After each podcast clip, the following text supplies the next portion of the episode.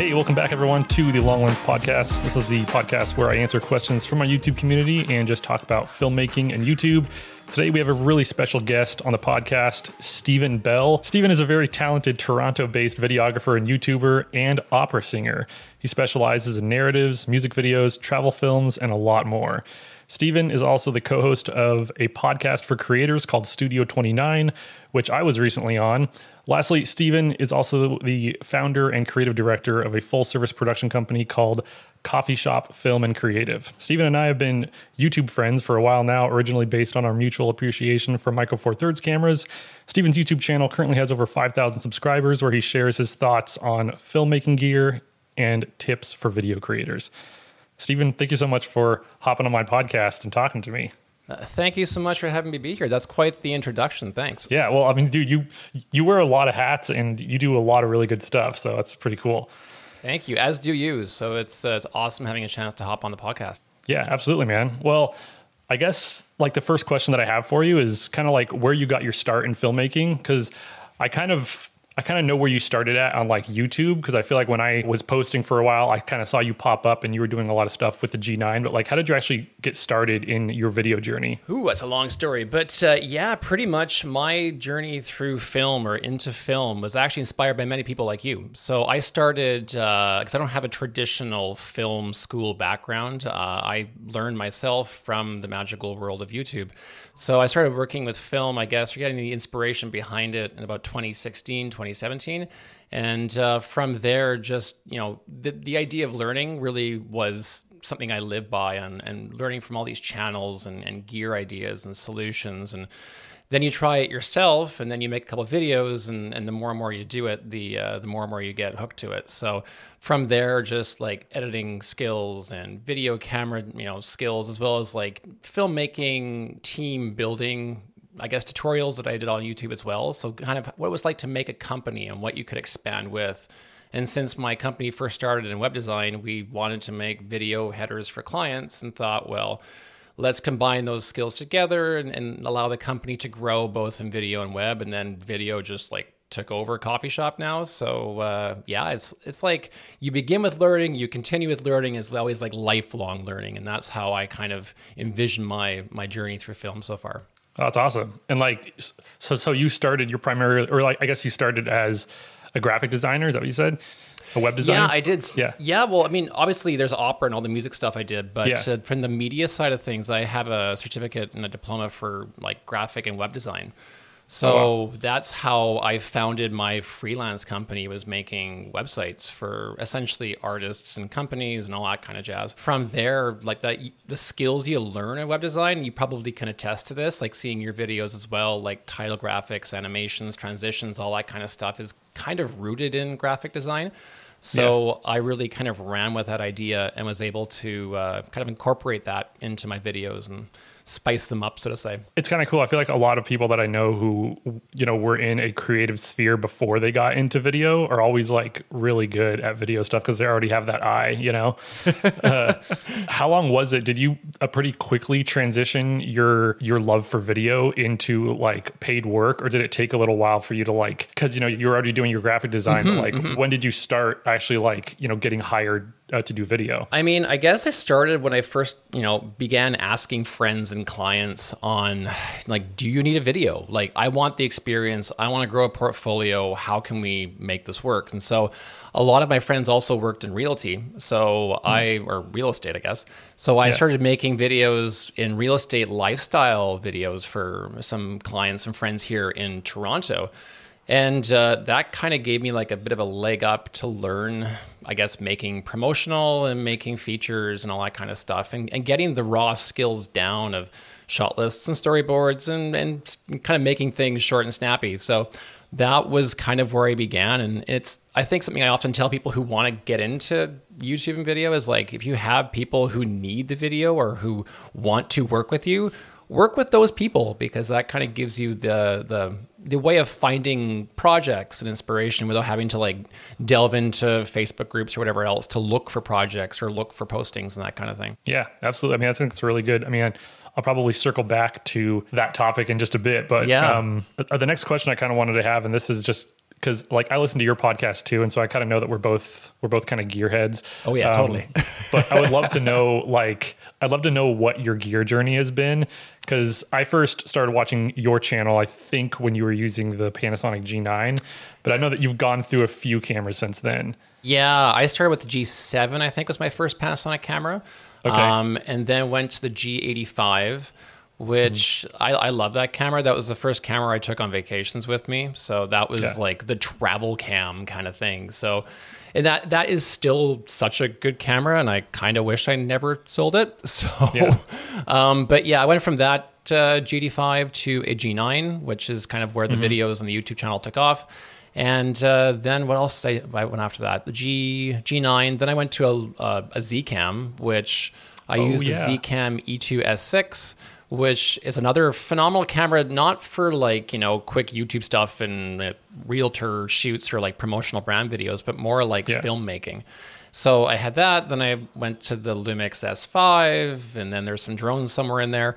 And now mm-hmm. I have a Canon C70, which is my main work camera, as well as the uh, the Lumix S5 and the sometimes the Canon C300 and the yeah. C500 is where I'd like to go, but I can't afford it right now. So yeah, yeah. but that kind of like there's so many different camera systems, as you know too. Like you, you work on one, or if you work on a shoot that wants you to utilize like a Red or an ARRI or a Sony camera, like knowing these cameras, which I've learned through rentals as well really gives you that kind of experience where you learn all the the different kind of user interfaces that go with the camera to make it work for a project. Absolutely. what made you settle on the C70? So many reasons. I mean, I highly recommend picking up one yourself as well if you're ever looking to get into that. But yeah. the, the C70, so Eric, my my shooting partner and I, he's a photographer also based in the city. Check out Eric Moniz. So he was the one who actually got me into the idea of working in the the Canon environment because I'd never had an experience coming from Lumix and everything else. Um, yeah. The C70 is fantastic. It's got you know so many different shooting modes. It can shoot in the the Canon color system, which is is wonderful. It's a compact yeah. form of cinema camera. Uh, it's easily riggable, so you can deck it out in all sorts of rails and focus motors and all that kind of stuff to really make it a versatile camera. It's a Super 35 sensor, which I love. It, it's it has, doesn't have a run limit time on it. I mean, like it's such a really smart camera. It's also durable, weather sealed, all that kind of jazz. Yeah. But it does such great performance with like anamorphic lenses or even traditional Canon cinema lenses. If you want to, it has a great autofocus system, eye detection, all that kind of jazz. If, if Canon wants to send me any products, they're more than welcome to send yeah. products for review. But yeah, it's for any filmmaker, it's worth the investment because it's a camera that they constantly keep up dating the firmware. Like there's something that comes out almost like once a year now for the C70, making it like almost a new camera every time these firmware updates come out. Yeah, there was just a release for uh, raw light, wasn't there? Yeah, which is yeah, another which is crazy. amazing color profile, which allows you to yeah. do so much in post. Yeah, that's something that like I've definitely craved a little bit because I, you know, I, I, like I mostly use hybrid cameras, mm-hmm. and there are like there is a part of me that's just like, man, it'd be nice to have like just a video dedicated camera because you know for all like the reasons that you said, like you know, there's no runtime limit, proper audio stuff that's like all built right in. Like the body feels like it's built for video, not, you know, video and photo. Yeah. So I totally, I totally get that. And like, I haven't used a Canon probably since the 80D back when I had it. But one thing that like, especially when I was living in Portland, every single one of my friends shot Canon. You know, yep. there are a lot of uh, photographers and filmmakers out there, so I could always like borrow lenses and you know like swap gear and stuff like that when I needed it. That's where it's huge. Like, yeah, yeah. It's like I don't know that many people that shoot, you know, like micro four thirds or even on like the L mount system back when I had the S5. so like I either rent it or I buy it, you know, like I don't really have friends that shoot like alongside me. Well, I, I think that's a big thing too, is that when you start working on certain sets, if you get, you know, hired onto being obviously a camera op or a DP, but if you're working as an AC or something on a set and they're shooting on, I mean, most, let's be honest, they shoot on REs and all that stuff and, and yeah. high end cameras, but there are many, you know, media production houses in the cities that we're in that utilize Canon systems. And if they want to hire you in, if you know that Canon system, it's worth investing in it because it's like the entry level way of getting into bigger projects I found. So like yeah. learning how to use that Canon system, like the time code options are fantastic on it And you know, time code is so paramount when it comes to doing any you know bigger format, multiple speaker lavs and everything else running with boom audio to make sure you have high quality sound for your sound recording. And that's where the C70 also shines.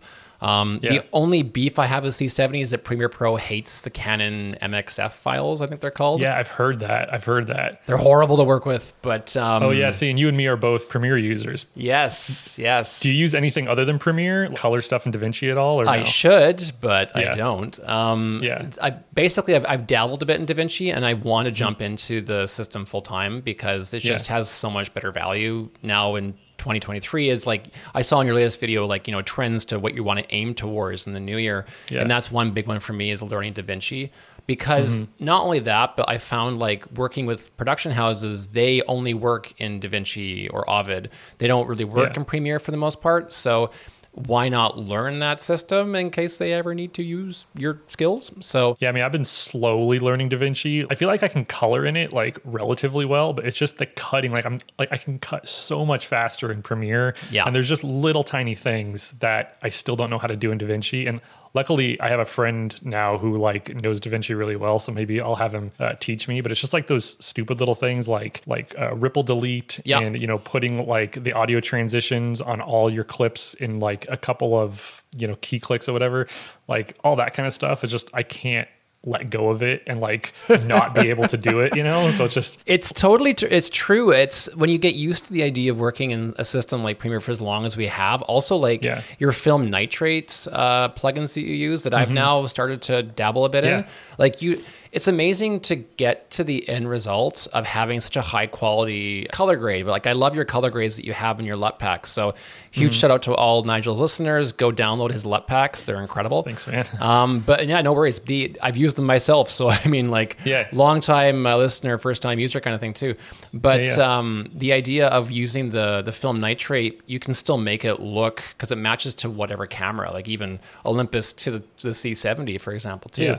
But uh, that's something that I know DaVinci has, you know, kind of the, the style of it built in with the node uh, style Mm-hmm. of, of color grading. You don't have to get all these additional plugins that Premiere sometimes doesn't like to work with. But uh, Yeah. but yeah, I feel like a FilmConvert Nitrate is one of the things that I feel has made my whole like editing process easier too. Because in DaVinci you have like a different color tab for Mm-hmm. like you know like your coloring, whereas in Premiere you can just kind of like drag and drop you know FilmConvert Nitrate and the, like all your clips. If you want them all to be you know Portra 400, you just you know click the type of camera that it was shot on, boom, Oh, and you have it totally. color graded super quickly. like yeah, and I think also like if you can get the result done without having to hop into DaVinci, fantastic. And yeah, there's a lot of interesting ideas that you can really kind of get that certain level of color style that you want from film nitrate. So that's a really yeah. I think that's where Premiere kind of shines is that that ease of use um, of being Yeah. able to work in that and then pop in your timeline and you know the libraries of transitions and effects that you can get. Um, obviously, it's such a great program, but.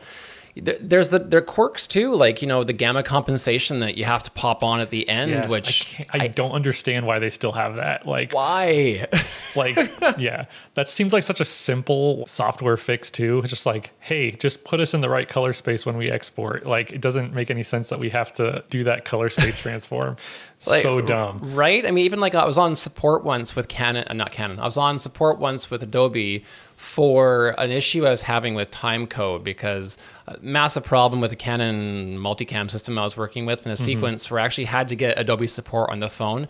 And even on like why it was having issues with a brand new Mac Studio, which not Yeah. to you know, chide away at uh, Adobe, but there was an issue with Adobe Premiere Pro, which I think they may have fixed in the latest update. But long story short, they had this uh, a tech who was helping me out, and even he said on the phone in support, "Oh, don't make sure make sure you get that QT gamma compensation or gamma compensation Yeah. cube for your export." And I'm like, "Wow, dude, you're saying this like why like i don't understand like every other i'm pretty sure even like lumafusion you don't have to do stuff like that you No. know and that's just like the i don't know. Yeah it's really it's really frustrating but that almost so you use a Mac Studio is that pretty does it run Premiere like relatively well? Cuz I still am on a 2019 MacBook Pro and sometimes Premiere can really chug and I don't understand why. And it's like I'm you know I'm feeding it footage from a camera from 2017. Like, Yeah. why does my 2019 MacBook? Why can't it handle this? You know, it's Well, so it's it, it is funny. uh, It's basically on the codec. I find a lot with the cameras that that dictates the speed of Premiere Pro. But number one, I hate proxies, and I know proxies they Mm-hmm. Yeah, do speed same. it up, but I just hate making them. It takes it's Yeah. such needless time away from a project. So. You know, for proxy users out there, I'm sorry. I'm a purist. I like popping it on the timeline and, and you know hitting the green button and go. When it comes to working with the system, I find that like the studio is good. It's not like it's not. My 2020 or 2021 MacBook Pro 16, uh, it was the M1 Pro chip, I think, not the Ultra, but the M1 Pro. Yeah. Like I sometimes find it's faster than my Mac Studio, and Hmm. it has the same amount of RAM. Uh, The Studio has a, supposedly a faster processor, but yet my Mac, my MacBook Pro, seems to work quicker. Go figure. Yeah. I have no idea why, but maybe I, I find like obviously there's the better you know the updates come out for Premiere Pro. Sometimes the performance does improve. Um, Yeah. But then there's to say like all of 2022 at the beginning was a mess with Premiere, and people were just going back to 2021, which Yeah. you shouldn't have to do. So. Uh, the studio, I mean, talking about Apple products, the studio is great. It has good value. I would recommend not investing in the Ultra chip. Did a, like a deep dive into YouTube videos, finding out like what's the best option for investment into this new computer. And you know, I found that the basic version of the Mac Studio was fine with the uh, the M1 Pro, I believe, or M1 Max Yeah. M1 Max chip, I think. Yeah, yeah. Um, But now there's the M2s and the M2 whatever they are. So it's so yeah, many. I just saw that Yeah. that new Mac Mini M2 or something like that. which is It's so like- fast. I saw it actually. Yeah. My, my friend uh, was doing a display for Apple, and it's lightning quick. That's kind of where I'm leaning. I'm wondering if, like, you know, when the M1s first came out and, you know, Adobe uh, Premiere wasn't even available, that was right when I was, you know, trying to buy a new uh, laptop, you know? And so it's just like, well, do I either get like these brand new M1 uh, MacBooks or do I, you know, buy like last year's model because I know that Premiere will work well on it? Yeah. So now it's just like, like I feel like Adobe's probably going to just forget about the uh, the Intel Mac users and just never like, you know, fix any of the issues that we have. So, because like Yeah. a year ago, a year ago, Premiere was cutting through all my footage like butter, Yeah. perfect. And now with all the new updates, I feel like they updated it for like the M1 systems, but Yes. like it just doesn't work as well on the Intel anymore, and it's kind of annoying. I mean, it's, it's interesting to see how Premiere works the best. I've found working only in ProRes files. So Yeah. everything shot on a ProRes based camera or a camera that offers the ProRes codec that goes straight to the file into the into the edit was the most efficient. Like the Zcam, I could shoot at 6K ProRes. I could shoot at whatever codec. Working with red footage for a project I did recently that wasn't my camera, but the the shot was all in red uh, for Yeah. red ProRes, and like it was butter, you know. Whereas like Yeah. taking something out of a Canon C70, you know, in in long GOP, uh, like that shouldn't be that slow. But ProRes, like cameras that can offer ProRes, is such a huge investment to to do, and I think it's a smart investment because your Yeah. camera system, especially Premiere and Apple, just like ProRes. Yeah, I mean, back when I had the original uh, Blackmagic Pocket, like I would shoot in ProRes Proxy a lot, which was like a smaller size because, like, you know, like ProRes HQ and ProRes 422, like, you know, you can fill up a 64 gig SD card in like five minutes sometimes, you know? so That's- that's yeah. like the one thing about ProRes that I don't like. But like, if they could start making cameras that, like, you know, recorded in ProRes Proxy or uh, ProRes LT, Yeah. that would be perfect because that's like way better than like most of the, you know, the highly compressed uh, video files that we have, anyways. You should get uh, your hands on like a say a, a Zcam E2 F6. It, it shoots. Yeah. I think the the shooting styles of uh, ProRes 422 HQ LT they're all there in the you know the menu system, so you can directly Yeah. shoot into that, which is Yeah. a huge huge benefit. Yeah, it's it's really a, a game changer and a time saver when it comes to the files, and you still maintain that high quality. I wanted to talk to you a little bit too about the new Panasonic camera, the Pretty, S5 isn't it? Mark II. Yeah, because you and I, like, I used to be an S5 owner, and you still own one, right? Yeah. So you sold your S5? Or did you not? I uh, actually did. Yeah, Ah. um, I sold it like I don't know, like a year or two ago, just because I wanted to fund some other Yeah, for uh, sure. gear purchases. But now it's funny because like the S5 II came out and it's kind of made the original S5 go down in price so much that I almost want to just buy the original again just because I liked that camera so much. But yeah, like what are your thoughts on the S5 Mark II? Do you feel like it's something that you might actually upgrade to? I mean, one of the worst things that I do is when I see a new new piece of gear, I'm always like, I have to get it. And uh, whenever like new gear releases come out, especially with DJI, like with drones, I have to actually turn them off because I'm like, Yeah. you know, you, you only think about getting the latest and the greatest. But um, the the new system that uh, Lumix is offering with the DCS5, the two, and the I think it's the 2X is the Mm-hmm. Yeah. the top model. Uh, Yeah. It's it's a beautiful camera, and the autofocus is incredible. And one question I was going to ask you is, did- didn't Lumix ask you to go to Tokyo? Because I saw all these content creators go, but you've shot so much with Lumix. I, I would expect you to go. It's funny. Uh, my last podcast, uh, someone asked me that in the questions, like, "Hey, like, it seems like everyone that they flew out to Japan rarely even shoots on Panasonic, and I you've been know. shooting with them for like ten years." I'm just like, I think it's mostly because I stopped talking about their S5, and Okay. I just I don't really talk about you know Panasonic stuff as much since I shoot Olympus now. So Fair enough, yeah. I don't know, or it's just you know they forgot and they. I don't know. Like I'm not salty at them or anything for not flying. me No, no, too, no, no. mean, of course, of course. if yeah. like if they ever wanted to send me an S5 too, I definitely would uh, do a review on it. But Yeah, Panasonic I mean, send them out an S5 too. That would be Yeah, or seriously. S5 2X. But uh, Yeah. yeah, it's it's cool to see that they've moved now to finally the the phase detect autofocus, Yeah. Which is Yeah. wonderful because the contrast based autofocus. Even looking at my last YouTube video I put up for the OC monitor, which is another topic we can talk about later. Yeah. But uh, yeah, like you even sometimes see slight pulsing. Which Mm-hmm. like I'm in a controlled space in my studio, lights not changing. I'm I haven't even moved, and the camera decides to hunt for something else briefly. So Yeah. that's a huge thing to see that they now have that. But I mean, aside the, the sensor is still similar in terms of the megapixel, like looking at the the specs Mm-hmm. on my side screen here. But the 6K options are awesome. And internal ProRes capture makes the S2X the one model I would go for if anyone's looking to invest in that uh, that new S S5 II because Yeah. internal ProRes, as we just mentioned, is a game changer. So if it Yeah. if you can do that now in a Lumix camera, oh, sign me up! Like that's that's awesome. Yeah. Um, But yeah, 6K internal. That's kind of like the uh, the S1H or the S uh, kind of like it's similar in design. Yeah. Dual cooling fans, yeah. Um, op- open gate recording is awesome. The Mm-hmm. image stabilization was already good to begin with, so I don't know what Yeah. they could do to improve that. and it's But got a full size HDMI too, doesn't it? yes, it does. Yeah. Which is a big thing that that's like the one gripe that I've heard from you know from some people who have used the original S5 is they just they really wanted that full size HDMI. It's well that the the cable for that is really small for the mini, you know, or mi- Yeah, is it micro it is. HDMI or mini HDMI? I think it's micro. Yeah. Yeah, it's, just micro. like it's not smart, but Yeah. You know, overall, the price point, that's the other thing that really surprises me with this because I think it's going for 19.99 US dollars. which is crazy cheap for what it can do, especially when you compare it to like you know an FX3 or something, which it's you know kind of comparable to, I guess. yeah, and for Canadian listeners, that equates to about like 4,000 Canadian dollars, but that's totally cool. Yeah. But because our exchange is awful right now, but the yeah. Yeah. that's great value. I mean, less than $2,000, that's A, cheaper than the Sony A7S3, that's cheaper than the FX30, that's cheaper Mm-hmm. than anything Canon Cinema R6, R5, R5C, Yeah. C70. You know, and that's all there. Plus, they also have the ability of you know shooting photos on this new Yeah.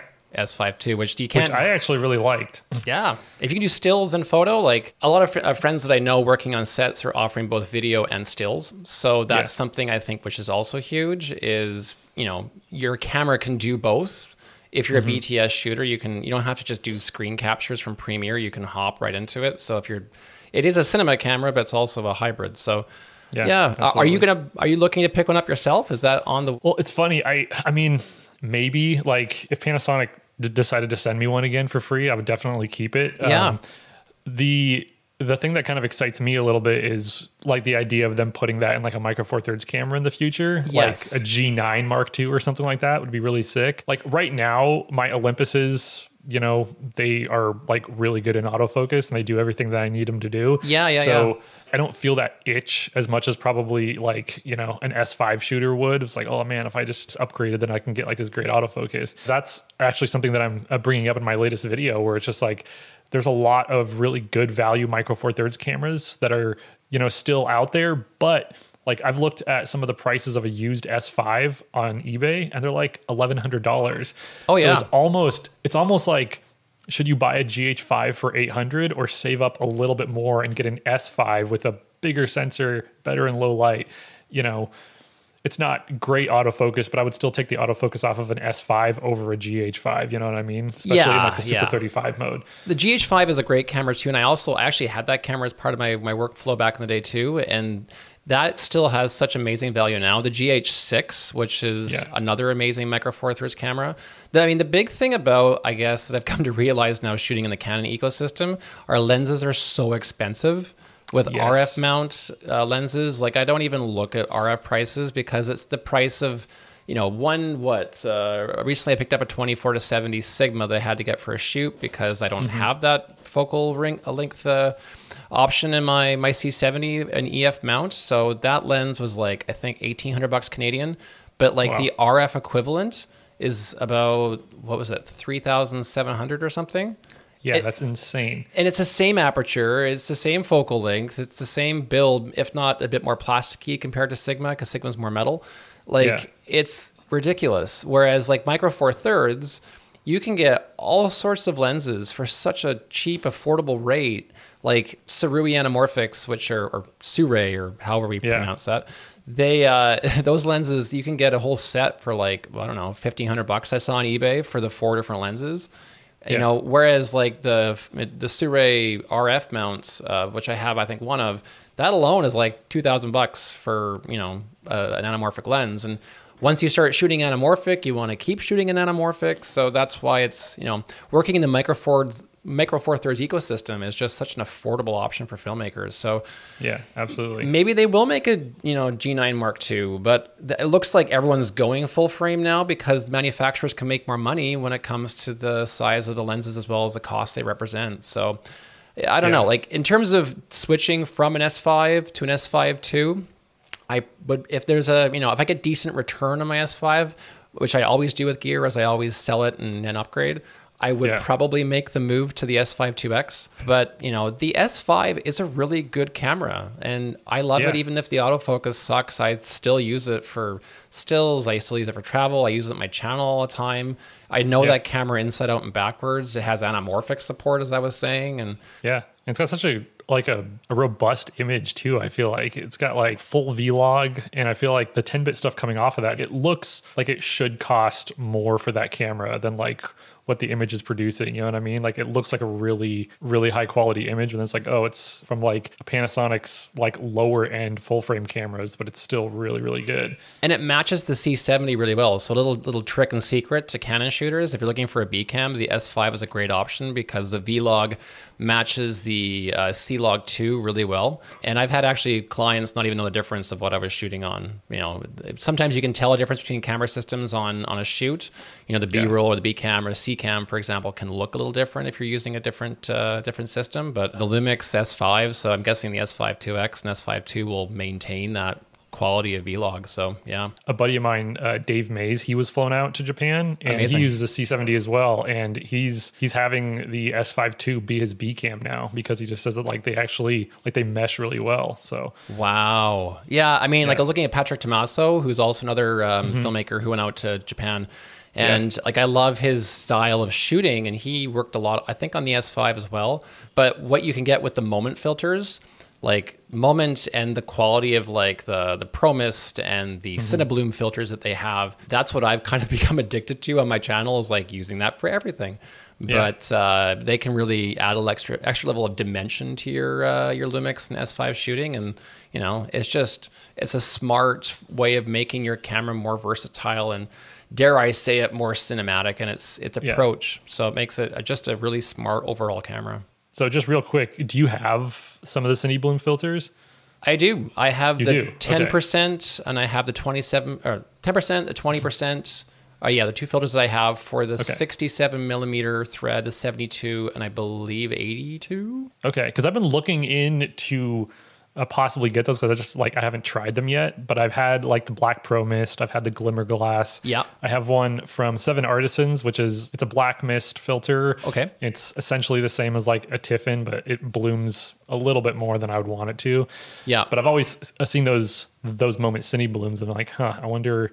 I wonder how those work. The construction's really good. The build quality is great. The metal form factor is awesome. The quality of the glass is really good. It comes in a nice little kind of hard uh, plastic container, which is also pretty Yeah. cool. And they have different options for carrying cases. It's not like I'm endorsing Moment here on your channel, but Yeah, no, no, no. um, but no, it's really it's a really smart option. They, they are a bit pricey compared to some other manufacturers out there, but you're paying for quality. I find Polar Pro makes mist filters as well, as well as ND filters and variable NDs. They're a bit more expensive. The results I haven't seen are that much different. I have the Polar Pro Basecamp matte box that I use for most of my filmmaking, and it's great. Uh, it's a wonderful matte box to use, but it's very expensive. So Yeah. if you can utilize things like Moment for your everyday shooting, like it's just smart filmmaking gear. Then is I- I'd check it out. I mean, see if, Yeah. if they can send you something to review. It's really worth uh, you know having that kind of extra component to your kit. Yeah, absolutely. And that's something that I've always been kind of like battling is like, should I try to like, you know, like dirty up my really clean lenses or should I start buying vintage lenses again? Because I've gone through like this cycle of like, you know, buying a bunch of vintage lenses and then just like selling them off because I'm just, you know, accumulating too many of them. I do feel like it's it's always a little bit easier just, you know, put a diffusion filter on your nice lens and try to get that same kind of, you know, filmic quality, I guess. Yeah, I think like for me, like the mandate for 2023 is to kind of minimize me my gear set down and, and really Yeah. use what I have in my kit. So like I have the Sigma Glass series for my my my Canon uh, C70 plus I've also got some other EF glass there too. But I had SLR Magic lenses that I never really used a lot of. Uh, they were EF mount, they were APO primes, and they were really really good. But they were kind of clunky and kind of heavy, and the focus pull was stiff. So if you're using a Tilta nucleus pull, I found they didn't often like to jive that well with the focus pulls. So I've sold those, and I'm looking to now invest because I have one of these lenses. It's the Meike or Meike Cine Primes. Yeah, Uh, I've been seeing a lot of those. they're really good, and I saw like a recent review where someone compared them to the the Canon Cine series of lenses, and like they were almost spot on. And the price point is like a thousand bucks a lens, so Wow. it's it's worth I think investing in those. So I might pick up like maybe later this year uh, a fifty or I think a thirty two because I have the eighty five already. But then just rocking that out. So I have that as my cinema lens set. Then I got my EF glass and then maybe an anamorphic for splice, but then keep it at that. But like not build out lenses until your, you know, lens cupboard is full of all kinds of lenses you don't use. that's my biggest thing is I don't want to have like this huge collection of lenses that I Totally. think I'm going to use, but then I never actually use them. like my two lenses that I've been using pretty regularly are like my Sigma 16 Oh, yeah. uh, for Micro Four Thirds, which I love. That's and an awesome lens. This little guy, the Sigma 30 millimeter. Cool. And I'm probably going to get like the 56 at some point. And apparently Sigma's coming out with like some wide lenses, like a 10 mil or something, which I'm stoked on. But Those are awesome for like, you know, kind of oh, realtor video shoots. Anyone's a realtor video uh, videographer out there, I would Yeah. highly recommend 10 millimeters to 12 if they can come out with Sigma. That'd be wild. Well, what other gear do you use besides just like your C70 and lenses? Because I know you just released a video on the OCT5 Plus, which I guess I kind of influenced you to get. Yeah, yeah, your your video was awesome. I mean, the monitor separately, like your running video where you're running with your friend, like I'm still amazed how smooth that was. Like I've used warp stabilization and I've maxed it out from like shooting at my f-stop all the way to whatever on my camera to try and see if I can open up as much light or condense it down. I still can't get that Yeah. level of smoothness. So props to you. Oh, thank you. Yeah, the the the OC is just smart because my Ninja uh, V or five or whatever it is, it, it, Yeah. start, it started to give me like a really yellow hue to my my video, and so I sent it off to Montreal to calibrate because that's the nearest Atomos calibration center in Canada. Okay. Um, and it took like three weeks, and I needed to shoot on a you know a, a, a shoot I had recently coming, or that was in the past that I had to provide a monitor solution for, and so I saw your video, and you know I ordered it, and it came within like literally 48 hours, so Yeah. fast, and Yeah. you know it's smart, it was affordable, and that's another thing about 2023 is like trying to find budget friendly gear that gets the job done that doesn't you know massively hit your wallet for results and so yeah you inspired me to make a video on it so i was like Yeah. you know what screw it i'm making a video talking about this because any monitor that has anamorphic support and an sd card you know option for luts and being able to view your color grade in the monitor and then Yeah. ha- you know has the ability of shooting with a thousand nits of brightness Like yeah, for 145 bucks or whatever, it's crazy. Yeah. That's still $1,000 Canadian, but you know, yeah. signing signing yourself up for those kind of features, you yeah. know, it's really something that, you know, especially for even for professionals, like you can still use that as a, a monitor for a director's monitor or an assistant director's monitor. You, you know, it's really versatile because you can plug in a Hollyland to it and you can just run a signal off of it too. So yeah. yeah, you're right. 149 bucks American for that. Like everyone should be buying OC products if they continue yeah. to make that kind of level of quality. Well, I think I just have one more question for you, and it's yeah. kind of I guess it could take as long to answer as you want, but if you had any tips on building a creative career, because that's something that, you know, I feel like you've done uh, pretty well. And that's, I know that like a lot of my audience is, you know, kind of looking to do what you do, you know, okay. like be like freelance, a video creator or, you know, start a production company. And that's something that like, you know, that's one thing that I want to do more in 2023 is create more actual work, not just YouTube videos, but like actually totally. do paid projects. So just I guess any tips or thoughts you had on you know starting a creative career. Yeah, I mean there's there's so many different ways to to go about this, and it's a whole like podcast unto itself. And yeah. As I said with like learning videography, I still feel like I'm learning this every day doing this. But you know, from from my journey, obviously, you know, as a company, we started in web design, went to video afterwards. But I kind of, if you're inspired to make your dream or what you love doing a business, the most the, I guess the smartest way to start your process of creating this business or said business is to make sure you have like a dedicated list of what you want to do, but find the smartest solution for doing it and the cheapest solution to get yourself going, and then start to de- you know develop client bases and then have you know an idea of, of a shooting schedule and incorporate everything you've learning on YouTube, like shot lists and storyboarding and all that kind of stuff, into the day to day style of making your business. So by saying that i mean like finding a team that you can work with or subcontract out to that you know a wants to work with you b you can afford to work with and c can maybe also showcase the work that you're doing for their audiences and and, and their client base as well so you can kind of grow I, I, I would also say to start out your business is to try and, and target what you want to work in first. So if you want to work in realty focus on realty and realtor videos and that style of video so you can really start to get into a certain niche. So you're not like riding your horse and jumping off in every direction. Yeah. Because I find like in video, it's very simple to be like, you know, I want to shoot car commercials and I, I want to shoot music videos or narratives or, you know, promotional brand videos or whatever else.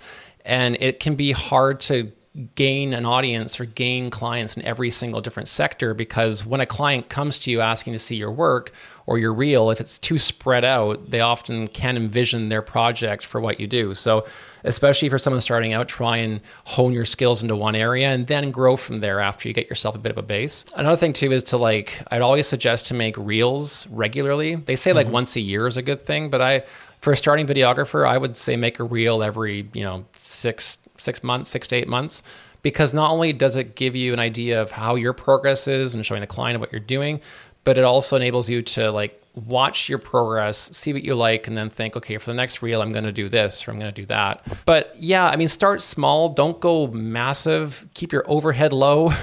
because obviously that can get really expensive if you have like a you know a studio you're shooting in that's additional cost or if you know have insurances or if you have like subscriptions and all that kind of stuff it can start to really grow fast and as as videographers go we all know that like you know we make money to spend money in a sense on gear and you know and yeah. tech and editing and all that sort of jazz but you know finding a team i think is really crucial like finding a you know a great shooting partner or an editor or you know a director that you can work with or potentially maybe even a media company that needs to have someone come on board as a freelance videographer or as a bts videographer marketing that sort of thing yeah. and just like getting yourself skills that way. But yeah, I mean, I'm still I'm still learning with my company, and we've done so much in many different areas, especially in, in music and music yeah. videos, and that's that's kind of where I guess because an opera singer, you know, by by trade and by by you know I guess education that I came from, I was able to use my my contacts I have in that industry to give me you know that starting basis to do video. So whatever industry you have familiarity with or have friends in and contacts will always help you grow. But network too, I mean, that's like talking to you was amazing because obviously we both share the idea and, and, and the love of working with efficient and budget friendly camera systems but it enables us to also interact with you know your audience and you can interact with my audience and so Yeah.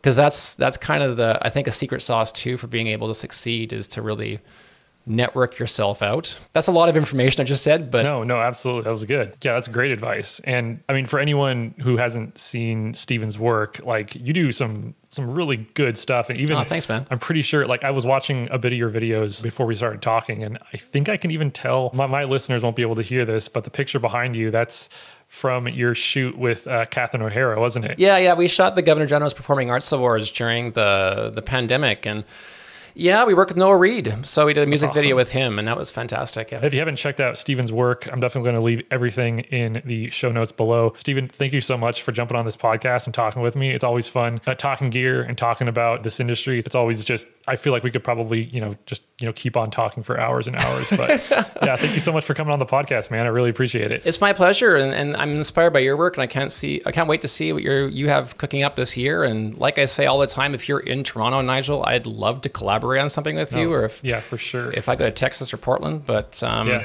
but yeah, I th- I'm inspired to see what you can do because I've seen your cinematic, you know, videos and examples that you've had for gear.